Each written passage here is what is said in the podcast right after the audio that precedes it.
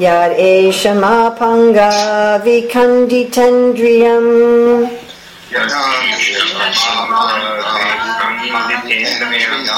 स वीरबाबास्मि च विभ्रमाद्भुवा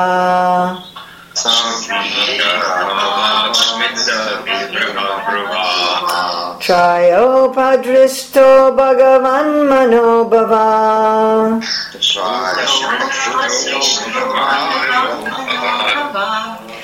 Prabhadate tan ugrihana shobhane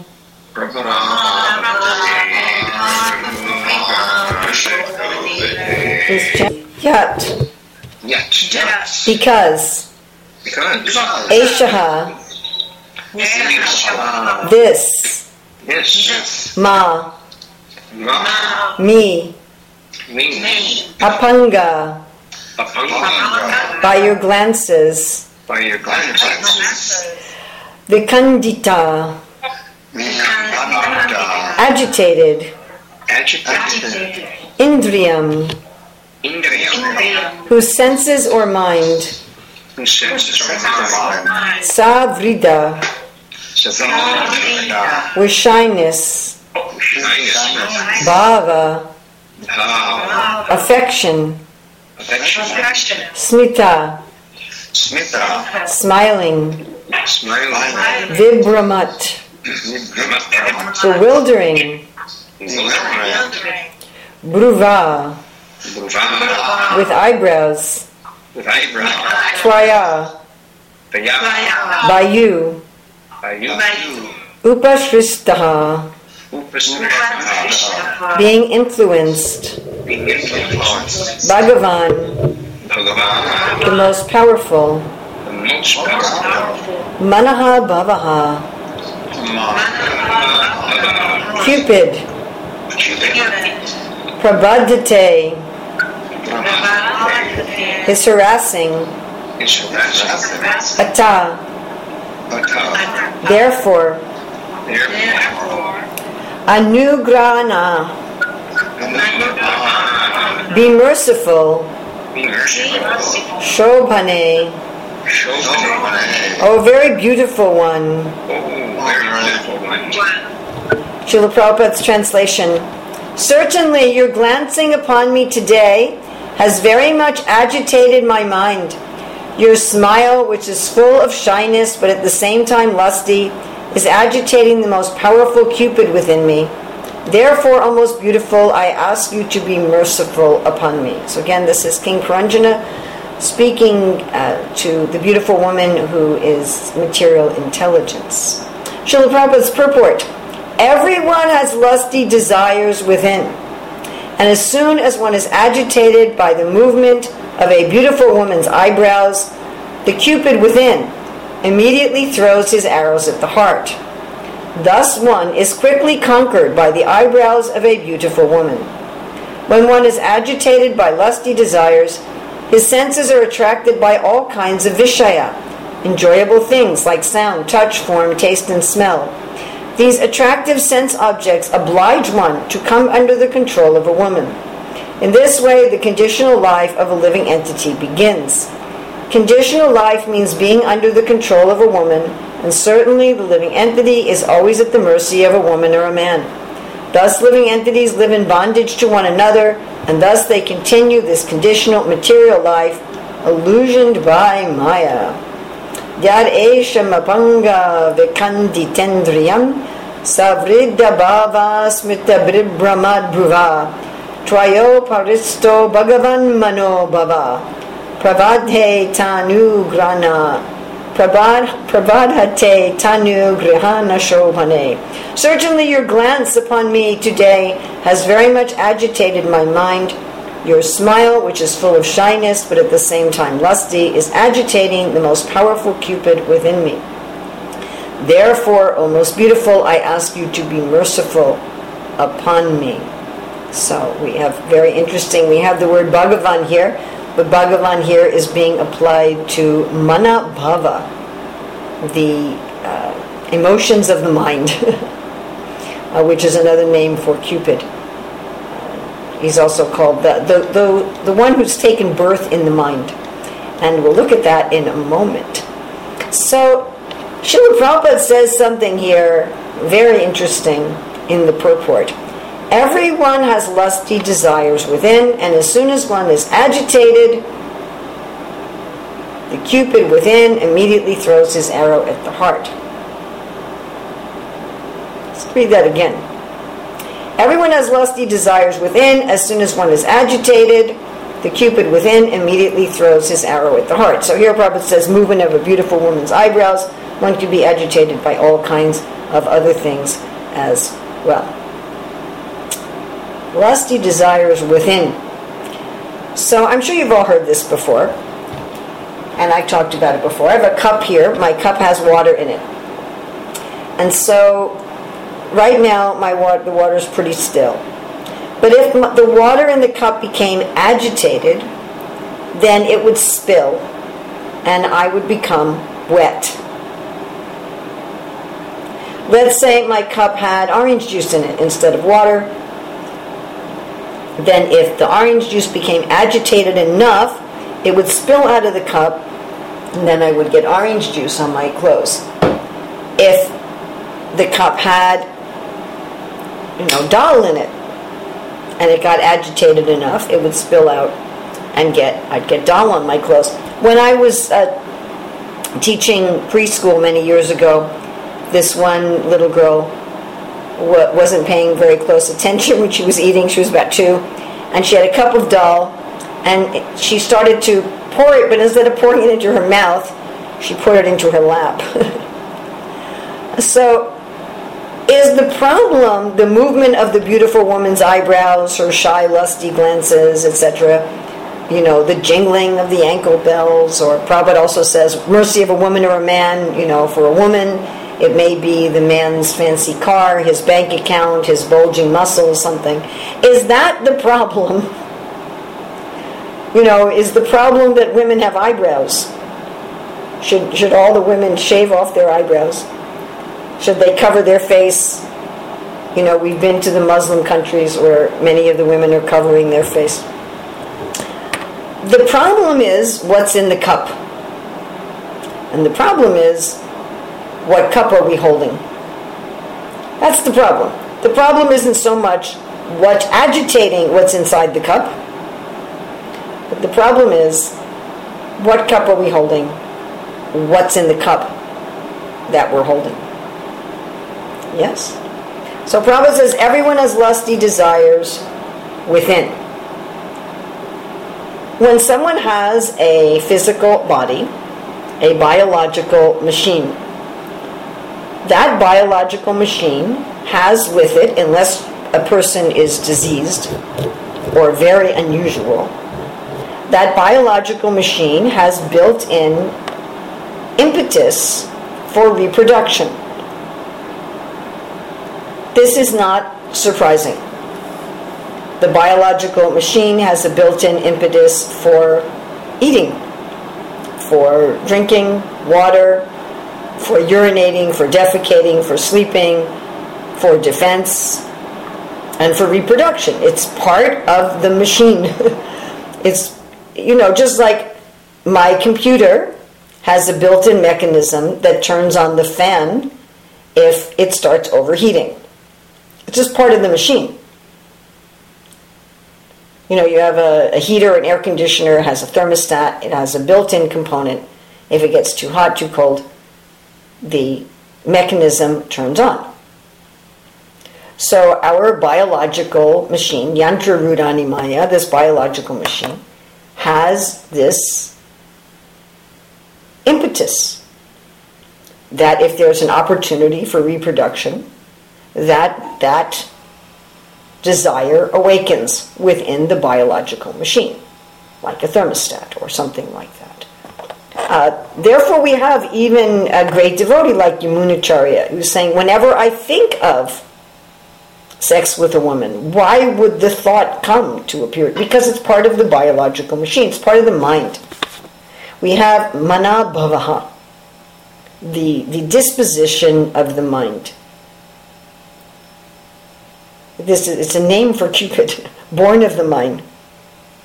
Manasija, the mind-born Cupid.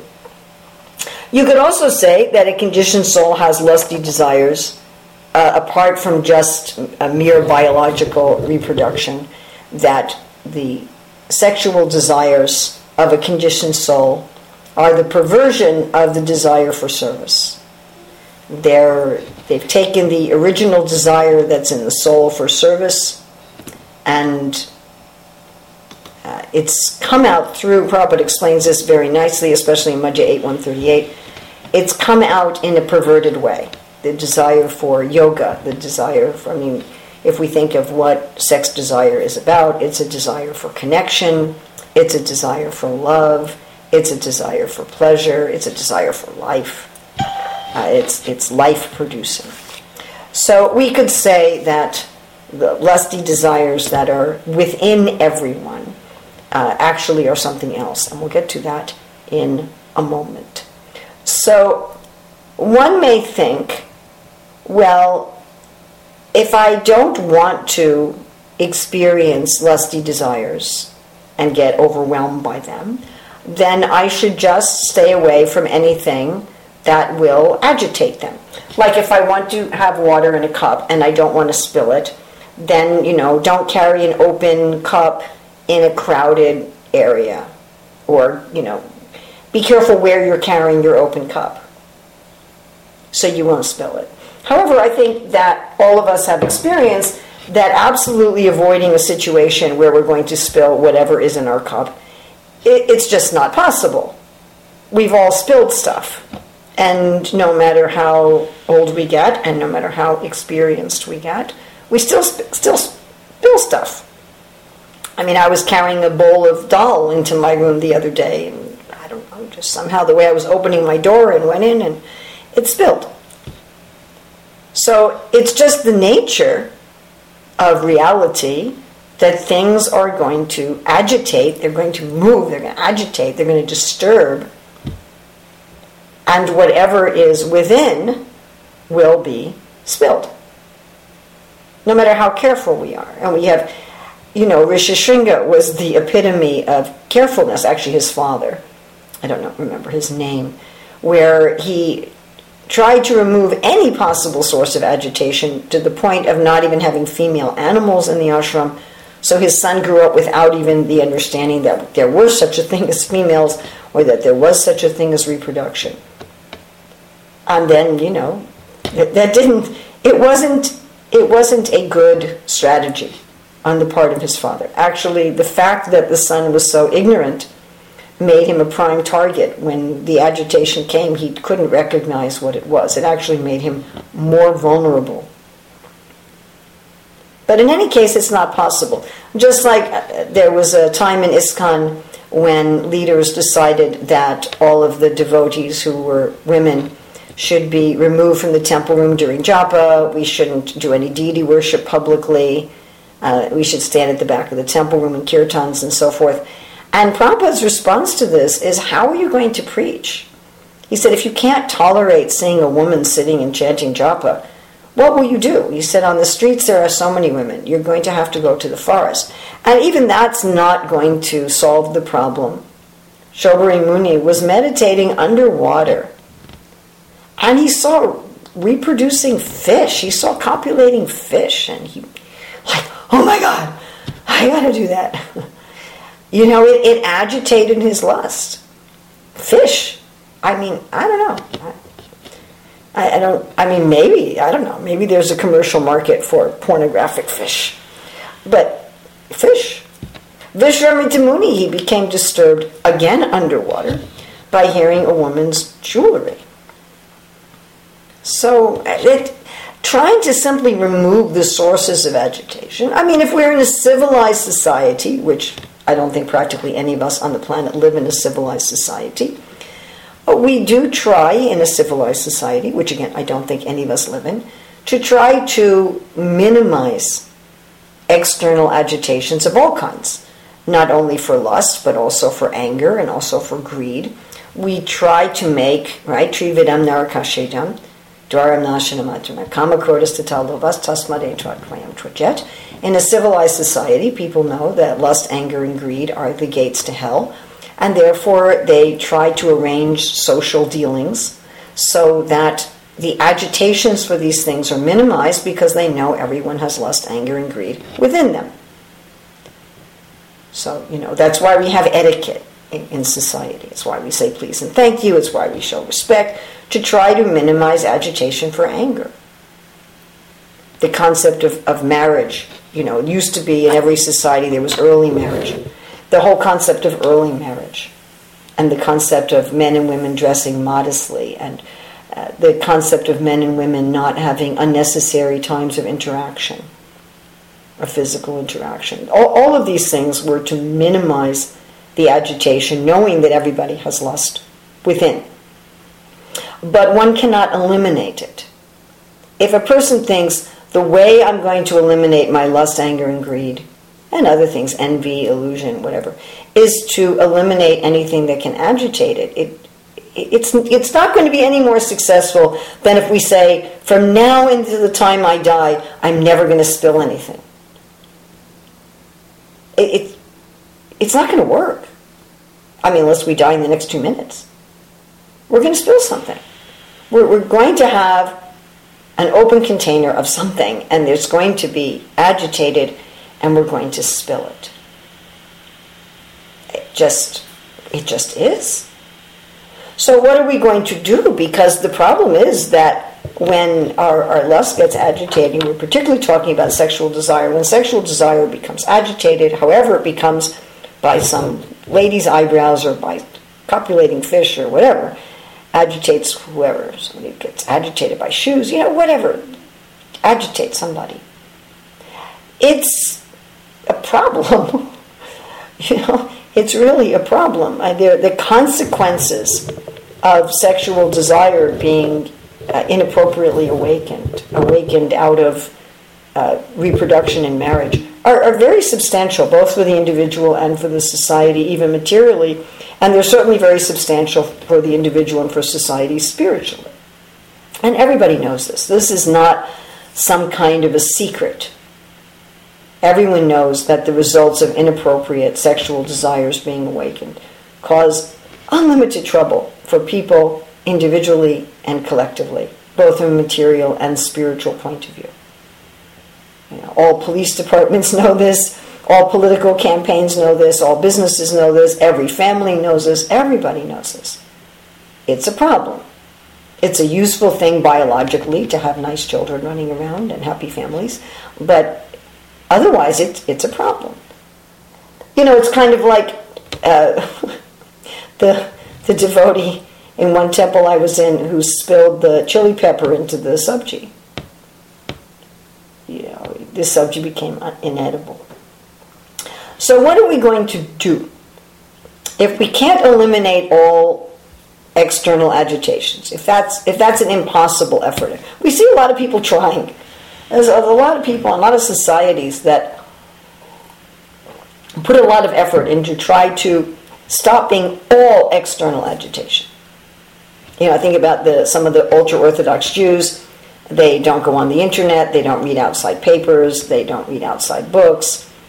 Even husband and wife, if when they're going to produce children, they, they don't see each other without clothes. Uh, you know, they have all kinds of things to try to to minimize any possibility of outside agitation. Yes.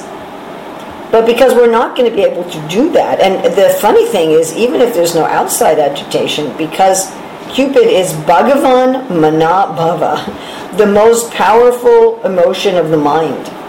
You know, the mind will find reasons to be to agitate this, even if there's nothing external. Isn't that weird? It's just like the mind will find ways of agitating our anger, even if there's nothing going on. Have you found that? We're peaceful, sitting outside under a tree on a sunny day with a cool wind blowing. We're trying to read Bhagavatam or chant Hare Krishna. And the mind comes up with a reason to be angry, or to be greedy, or to be envious, or to be lusty. You know, weird. It's like I'm just sitting here minding my own business. There's nothing going on. And the mind goes, Do you remember what happened five years ago? you know, or do you know what might happen tomorrow? Be angry about it. And we go, Yes, sir. we, we uh, our cup full of anger becomes spilled. So this, this, we can do it to ourselves. Yes. Oh, we can do it to ourselves. I mean, they say the reason we should forgive people is that otherwise we're reliving the offense over and over again. Right? So, what are we going to do? Well, the main thing we're going to do is we're going to change our identity. Because the body and mind have all these open cups. They just do. I mean, you could think of it like if, if you've been to a restaurant and the wait person, the waiter, the waitress, you know, they, they carry a tray. You've seen that? They carry a tray, and on the tray, there's a, a lot of plates that have food on it, and there's a lot of cups full of liquid. So they're carrying this, this tray. So our body and mind are always carrying around this tray of all these things there's the, the lust cup over there, and the anger cup over there, and the greed cup, and the envy, and the illusion, and, and the body and mind is just carrying carrying this around all the time. So, you know, saying, well, we're, we're going to avoid having any customer knock into the knock into us. Instead, we can say, I'm going to stop identifying with the body and the mind. I'm not going to identify with this machine that's carrying around this stuff. It's just part of the machine. And from a biological point of view, there's not anything wrong with desire for reprodu- reproduction. That's the will of God, the way the Lord arranges for souls to get bodies. We don't have any objection to biological processes. We don't even have any objection to biological processes of anger, which are meant to, you know, protect you from roaring tigers. But it's not us. It's not us. It's a biological machine with biological functions, and it doesn't have anything to do with us. So we switch from I'm carrying this cup. Someone agitated it, and now what can I do? I'm covered with orange juice. I'm, covered with dal, whatever. And now I have to act on it. I have to act in anger. I have to act in lust. I have to act in envy.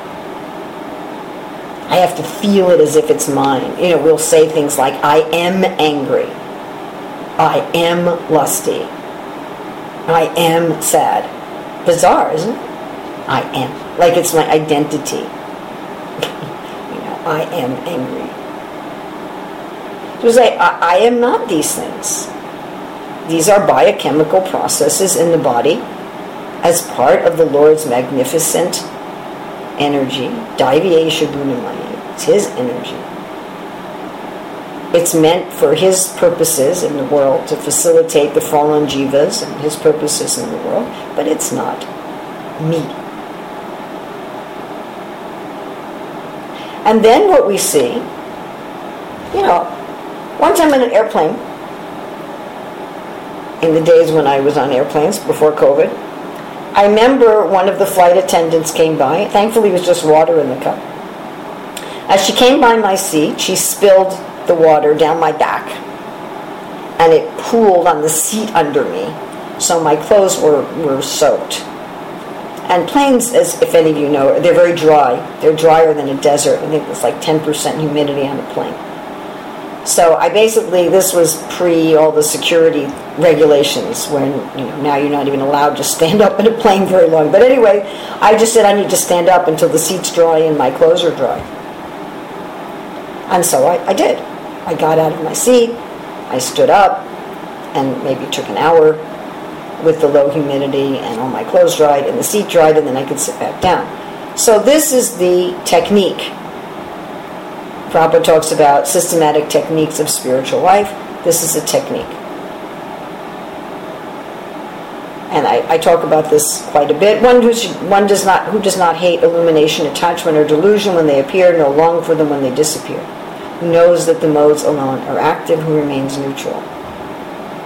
There's so many times in Bhagavad Gita 12, 13 through 20 when Krishna talks about being equal poised in happiness and distress, honor and dishonor, fame and infamy, and so forth.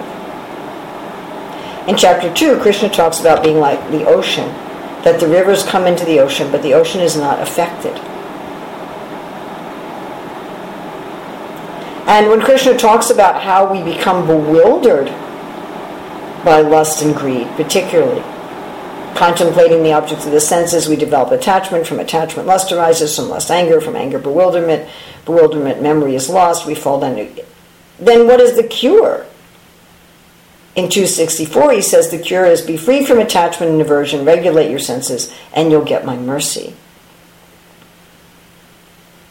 So, free from attachment and aversion, regulating the senses means that as far as we can in this world, we remove the outside sources of agitation as far as we can. We can't do it completely. And in 2021, to remove all outside sources of sexual agitation is completely impossible, not if we're preachers. I mean, if you don't want to be preachers, if you want to be a Bhajananandi and go to the top of the Himalayas, but if you want to be a preacher and go out in the world, there's going to be so many sources of sexual agitation. It just, just is what it is, what it is. So regulating the senses is one tries to limit that as far as possible. And the other is to become free from attachment and aversion. That we neither get into the lust, oh, now I'm overcome by lust, or nor do we hate it. If something agitates our cup of water and water spills on us, then we just wait until it dries. We just observe it. I didn't have to become angry at the flight attendant who spilled water on my seat. I didn't have to get into it. Oh, yeah, I wanted a bath. Wow, this is great. or, uh, terrible, how could you dare spill water on me? Now I have to stand up for an hour. It just was. Just let it pass. And everything dried out, and then I could sit down again. And if we take the position of observer, then these urges pass very quickly, actually. If we neither try to express them and enjoy them, oh, look at that beautiful woman's eyebrows, oh my God, look at those eyebrows. And nor do we hate them, that terrible woman with her eyebrows. We just, oh, okay. Woman's eyebrows just knocked into the lust cup of this machine. That's interesting. Look at that. Some water spilled out of the cup. Huh? Some feelings are in the body, some feelings are in the machine. And then they go. Now, if we were jnana yogis or impersonalists, we would stop there. But as bhakti yogis, we go on and we say, I have another identity beyond this machine. And I also have cups full of something. I, the soul have cups full of something. I mean, it's interesting when we first read this verse. You know, it sounds like we could be reading something in one of the Leela Shastras between the Lord and the gopis. It, it could be. Because that's the origin of all of this, after all. You know, when we read Rupa Goswami's Bhakti Rasamrita Sindhu, Ujjwala Nilamani, we read Chaitanya Charitamrita, we find that all of the emotions and urges that are in this world have their original counterpart in the soul. So the soul also has these open cups. Soul has open cups of love and service in all different moods. There's, you know, Mother Yasoda gets angry with Krishna.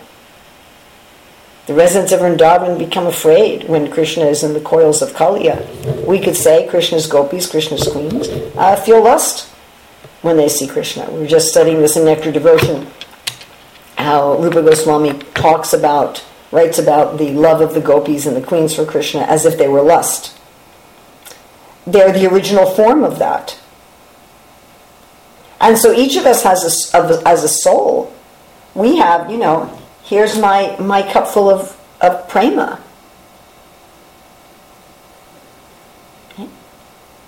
And all the different Vyabhichari bhavs.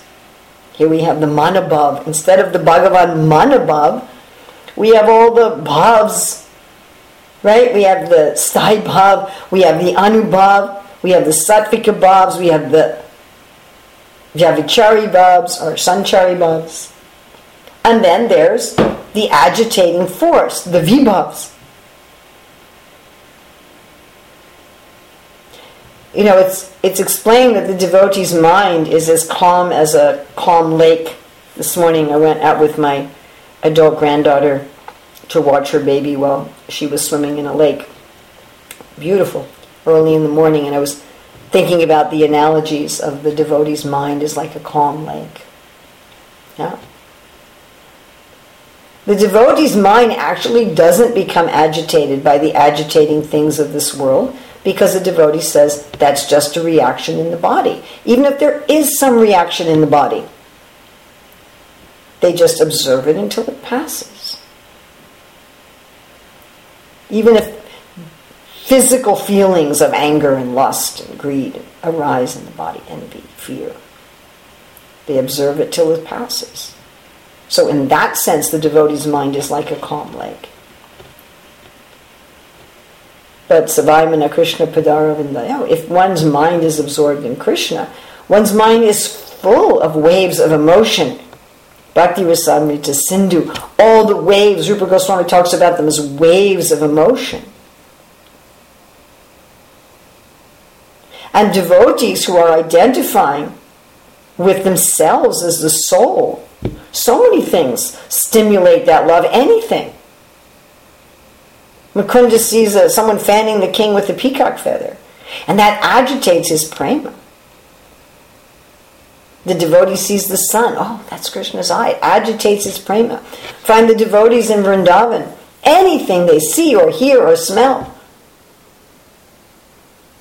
it makes their prema spill out of their cup. They're constantly being bathed in, in their love. And that is the cure. The cure is to identify with who I am.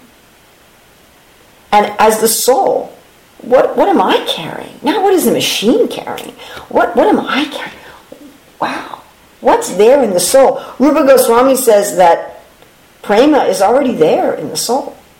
It's awakened by some practice, but it's already there. When Krishna talks about we look within, what do we find? He says you relish him. Wow! Wow! What am? Who am I? What am I carrying? What do I have? What What am I full of to the brim? As King David said, "My cup runneth over." We were just reading how Rupa Goswami says that the devotee may exhibit externally some bodily signs, the Sattvika bhavs, just like in material life, a person has some physical symptoms of lust, and physical symptoms of anger, physical symptoms of envy, physical symptoms of fear. Affects the physical body. You, you can look at the physical body of somebody and you can understand something of the emotions that they're experiencing. And Rupa Goswami also talks about the Sattvika bhavs. Now there's, you know, horripilation, the hair standing on end, and shivering and crying. And then he says, then the devotee who tries not to exhibit such symptoms, just like the materialists try not to reveal that they're feeling lust and anger and so forth. But the devotee, they go inside and then they're continually experiencing. My cup runneth over, my cup runneth over, my cup runneth over. Because materially, when our cup gets agitated and we get covered with something, it's unpleasant. to spill your dal on your floor or get orange juice spilled on you, even get water spilled all over you. It's unpleasant. I mean, unless it's really hot out, I suppose. It's unpleasant.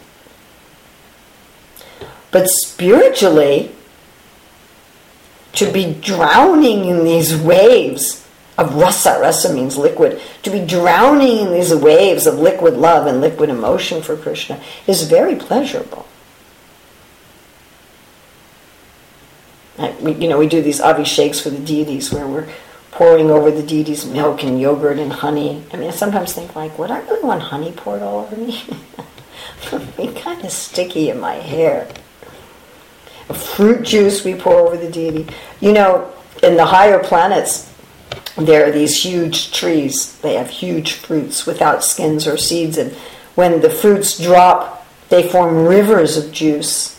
And the, the rivers of juice by the bank, in combination with the sun, turn into gold that the demigods wear as ornament. And the demigods swim in these rivers. And by swimming in these rivers and drinking the juice of these rivers, their bodies become fragrant for 80 miles around.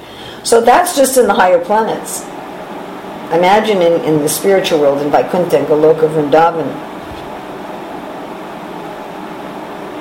you know, to be bathing in these, in, in all of these bhavas that are really Bhagavan.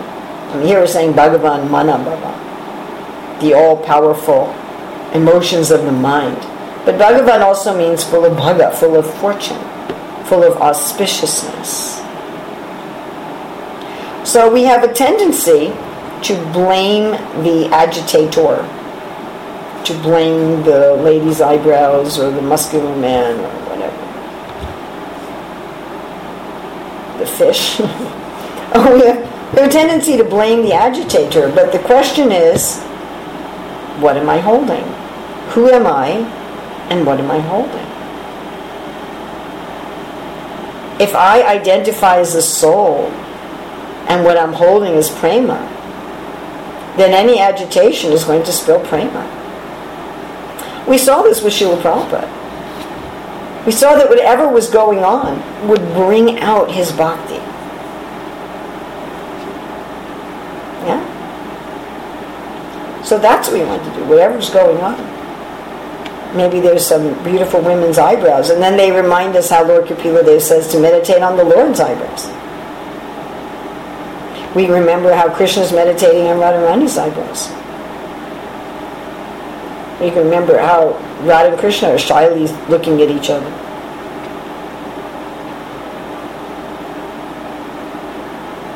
So that, that's what we really want to change, what we really want to change.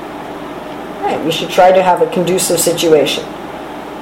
Certainly. And we should try to have a civilized society as much as we can do it in 2021. And the real thing is who am I? What identity do I want to identify with? Do I want to identify with this with the biological machine? With all of its built-in programming of biological urges? Or do I want to, I want to identify as a spiritual being? With all of my urges of love and all of my urges of service. And then what am I carrying?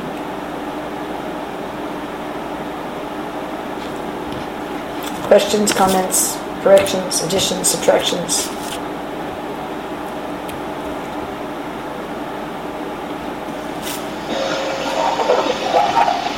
Hare Krishna. Um, you already touched on this like at the end of class, but I was thinking instead of just observing these uh, desires, lust, uh, whatever is flowing in into our material body and mind, to replace that with instead of just observing it.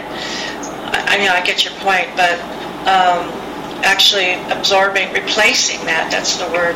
Yes. with Yes, both have to be done. Krishna's pastime.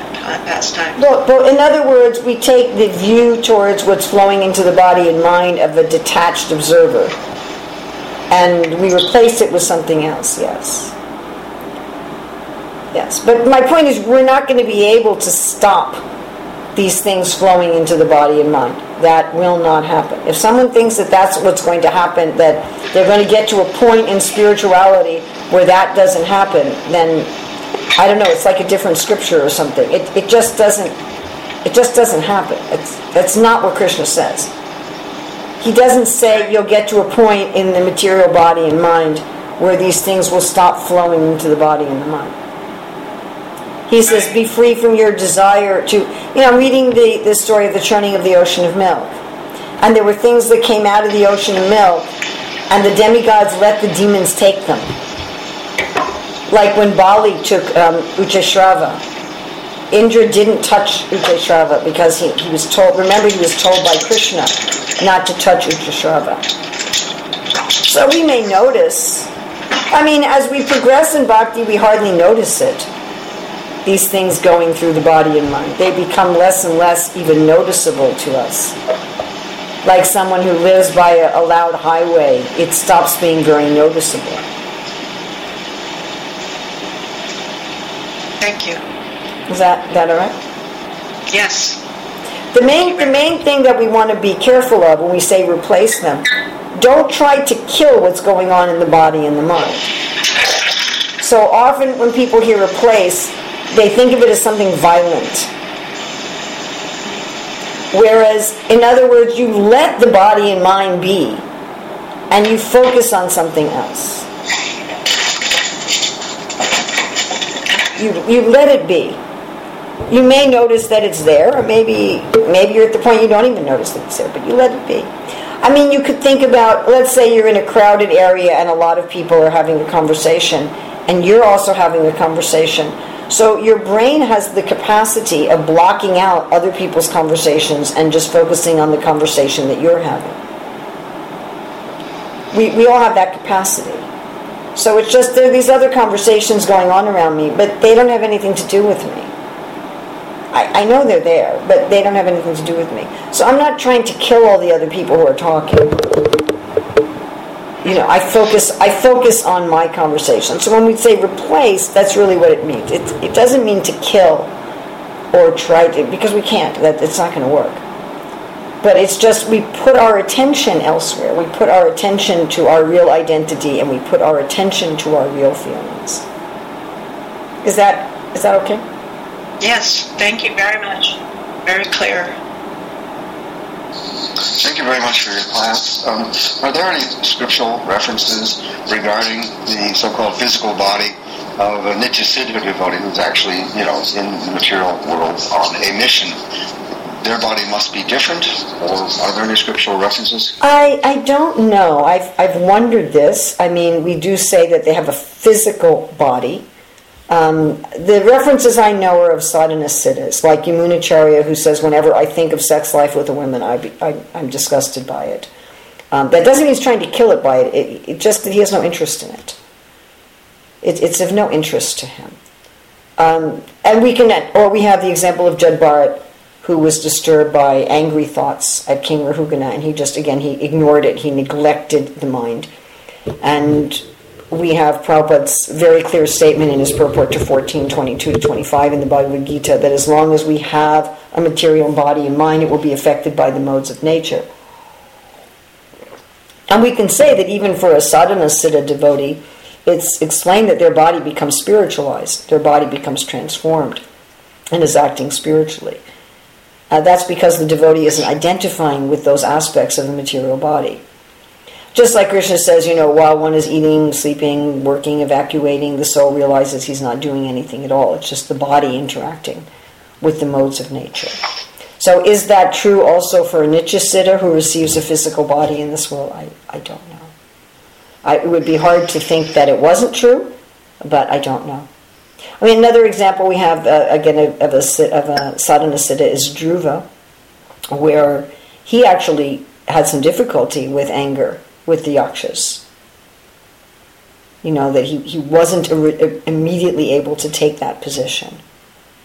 And Swayambhuva Manu had to assist him in going to that place of detachment and going to that place of service. I know that's a very interesting question, and, and if you could find out some more information and share it that would be helpful.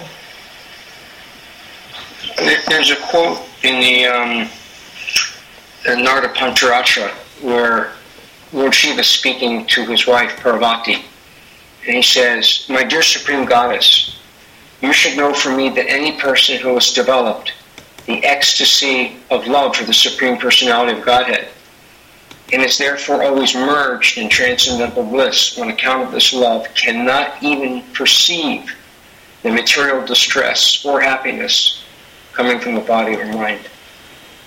Yeah, well, that's very much, again, we have, but that doesn't mean that there isn't any distress, they just don't perceive it.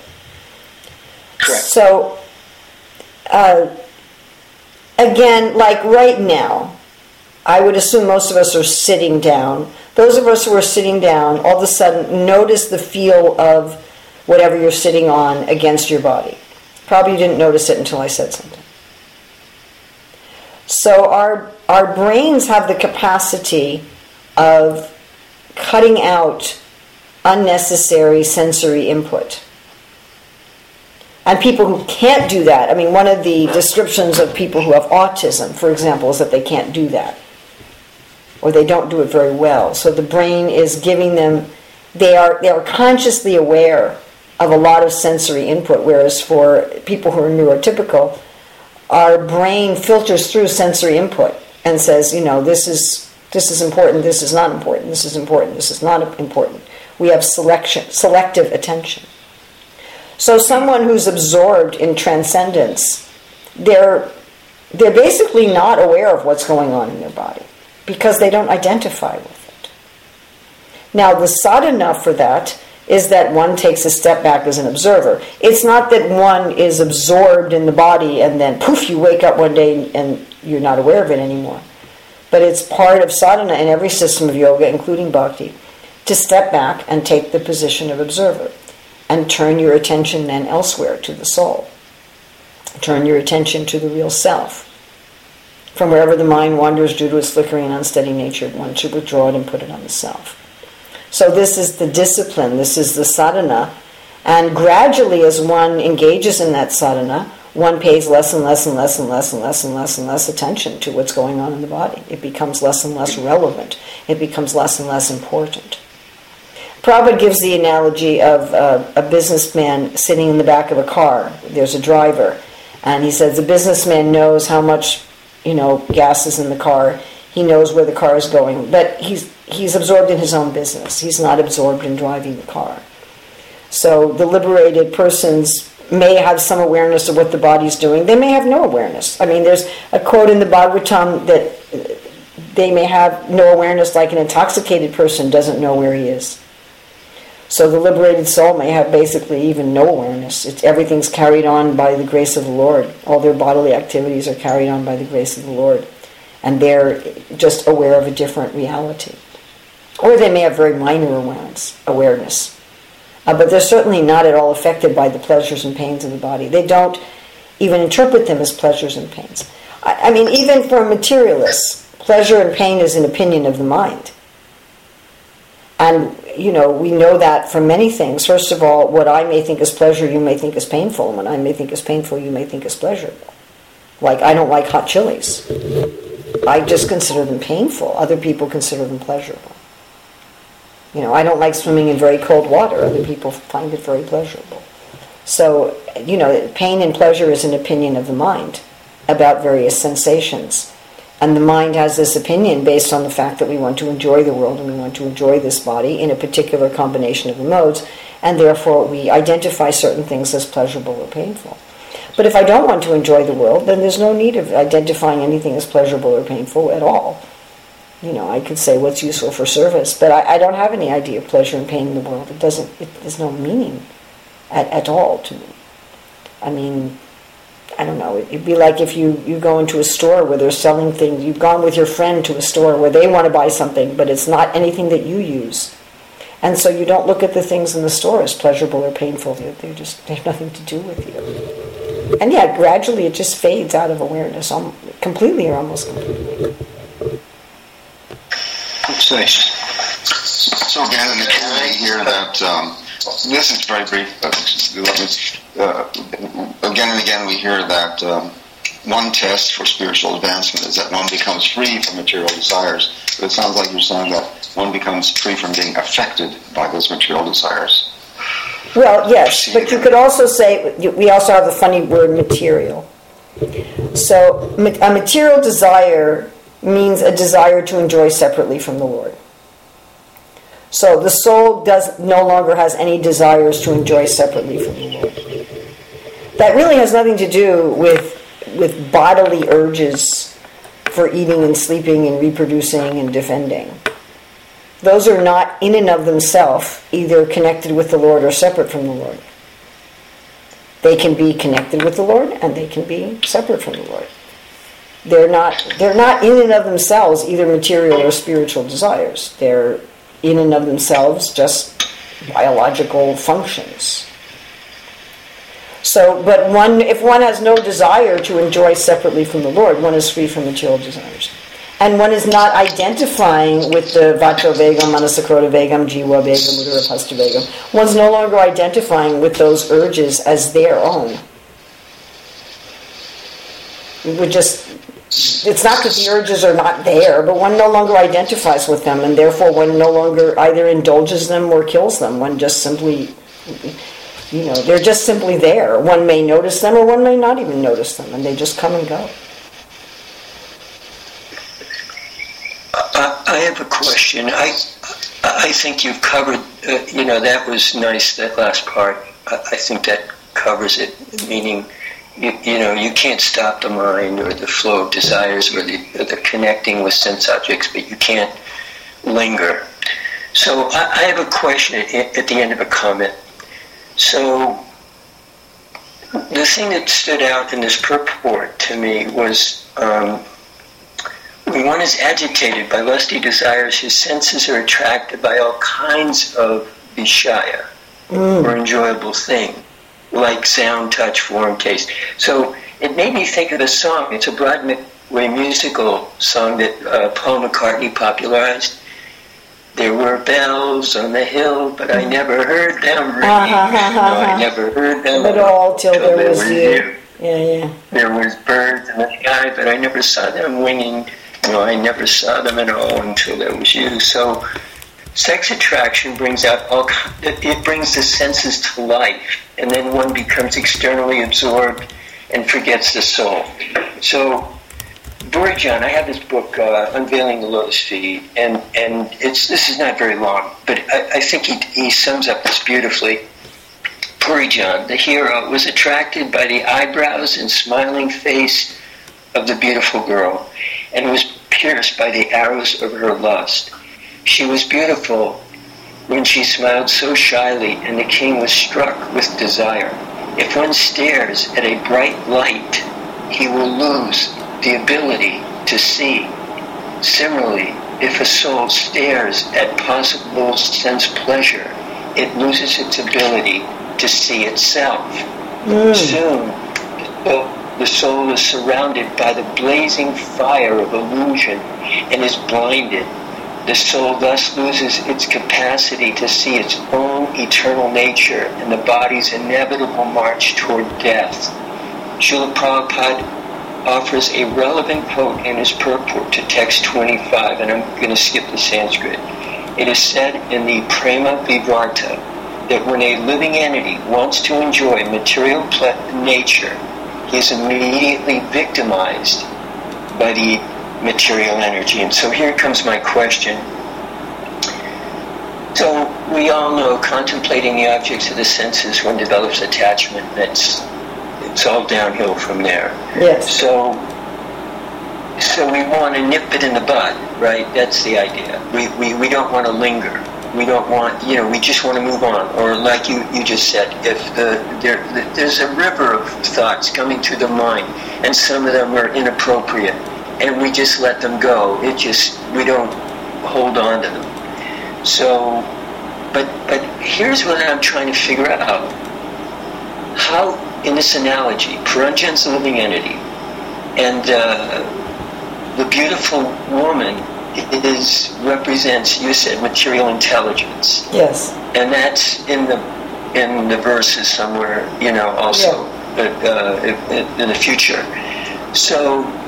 And I never could reconcile this very well. I've heard that the, the intelligence is in the mode of passion and the mind is in the mode of goodness it seems like it's it's upside down cake. It seems like this. So yeah, everybody says that. You're like person number ten thousand five hundred and three who's who's brought this up. that it seems like it should be reversed. Uh, if that's your main question, I'm not going to be able to give you a satisfying answer, but I can answer as well as I can. It seems that the default value of the mind is not to be chanchala. It seems that the default value of the mind is to be still. anybody who engages in any sort of meditation, one of the things that happens is the mind becomes still. And as soon as the mind becomes still, then one gets some spiritual realization practically immediately. It's quite interesting. It's like the mind goes back to its default value of stillness and just goodness and equanimity. But its passion, which of course is Brahma, the creator, that's the intelligence of doing this and that in the world. And the, the plans and the mind is just an accepting and rejecting machine, really. It just it's the intelligence that's making all the plans in the world. And the mind is meant to be actually in, in a spiritual awakened state, the mind becomes still. The mind goes back to its sattva, to its sattva It's state. when the mind is controlled, the super soul is already reached. Yes, That's because he has attained tranquility. Yes. As soon as the mind becomes tranquil, then one can understand understand spiritual life. That's the whole goal of, you know, so many different kinds of yoga to make the mind tranquil basically. To quiet the mind, to bring it back to its original factory settings of being in Sattva Gun. I have another class in 20 minutes, and I, I need a, a break between this class and that class, so I need to Can I just read one verse? Oh, well- I one verse that would I- put it together. Ok- Okay, but I, I do need to take a break between this and that. It's only a little verse. It's uh, 325.18. Oh, okay. Kapil Dev. Kapil In that position of self-realization by practice of knowledge and renunciation in devotional service, one sees everything in the right perspective. He becomes indifferent to material existence and material influence acts less powerfully upon him.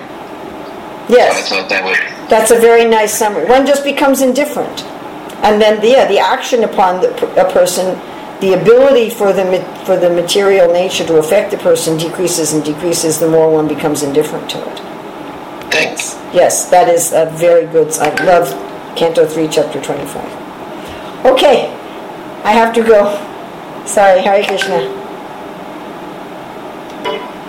Goodbye.